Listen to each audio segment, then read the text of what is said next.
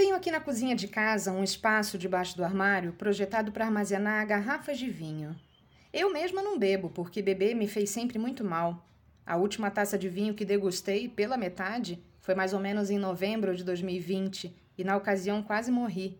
Foi mais ou menos nessa época que eu fui diagnosticada com a tal síndrome do intestino irritável e da pior forma descobri que vinho fermenta dentro de mim. Fermenta muito. Perdi vários quilos em duas semanas, passando mal no banheiro. E aí, por causa disso, quase do dia para a noite, vi o armarinho da cozinha se transformar numa farmacinha. Tudo começou com probiótico, que ok, não é remédio, mas vende em farmácia e é um comprimido. Um por dia, às 13h48, religiosamente. O despertador toca todo dia, mas eu jamais esqueceria, porque isso já entrou forte na minha rotina.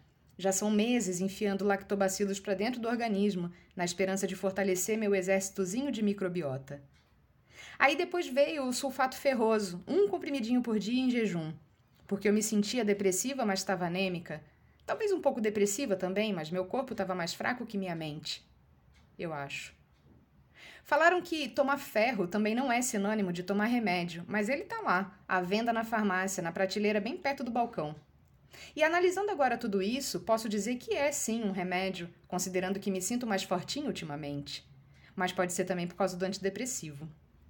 Bom, mas depois que o espaço do vinho na cozinha já guardava o probiótico e o sulfato ferroso, quem chegou na história primeiro foram os comprimidos do complexo de vitamina B, que vende em farmácia também, mas eu compro pela internet com frete grátis. São uns comprimidão vermelho, tomo todo dia depois do almoço junto com o probe. Aí sim, depois da vitamina, chegou Dona Sertralina. Várias cartelas socadas no fundo do espaço do vinho no armário da cozinha. E o antidepressivo trouxe junto uma terrível dor de estômago, num dia em que tomei o remédio de barriga vazia e fui correr. Burra! E aí tá rolando agora também um omeprazol na história. Em 2017, a vida era outra e eu também. Cheguei nesse apartamento meio aos pedaços, levei um tempo para me recompor. Anos para chegar aqui, literalmente. Lembro que quando vim conhecer o imóvel, que eu só tinha visto por foto no computador da imobiliária lá no centro da cidade, a cozinha aqui foi justamente o que mais me desagradou extremamente pequena, terrivelmente dividida com um tanque e um espacinho minúsculo para a máquina de lavar.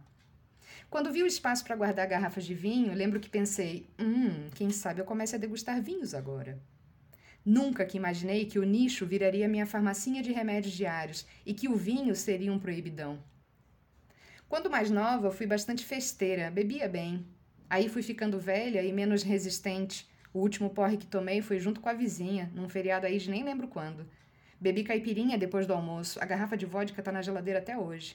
E no final, vomitei e chorei, triste, porque o locão do 32 era tão perturbado que não conseguia aproveitar um lindo feriado como aquele. Chorei por isso, sim. Amanhã eu paro de tomar o omeprazol. Sete dias, né? E o remédio está vencido, então nem sei se o que resolveu meu estômago sensível foi a química do medicamento ou placebo.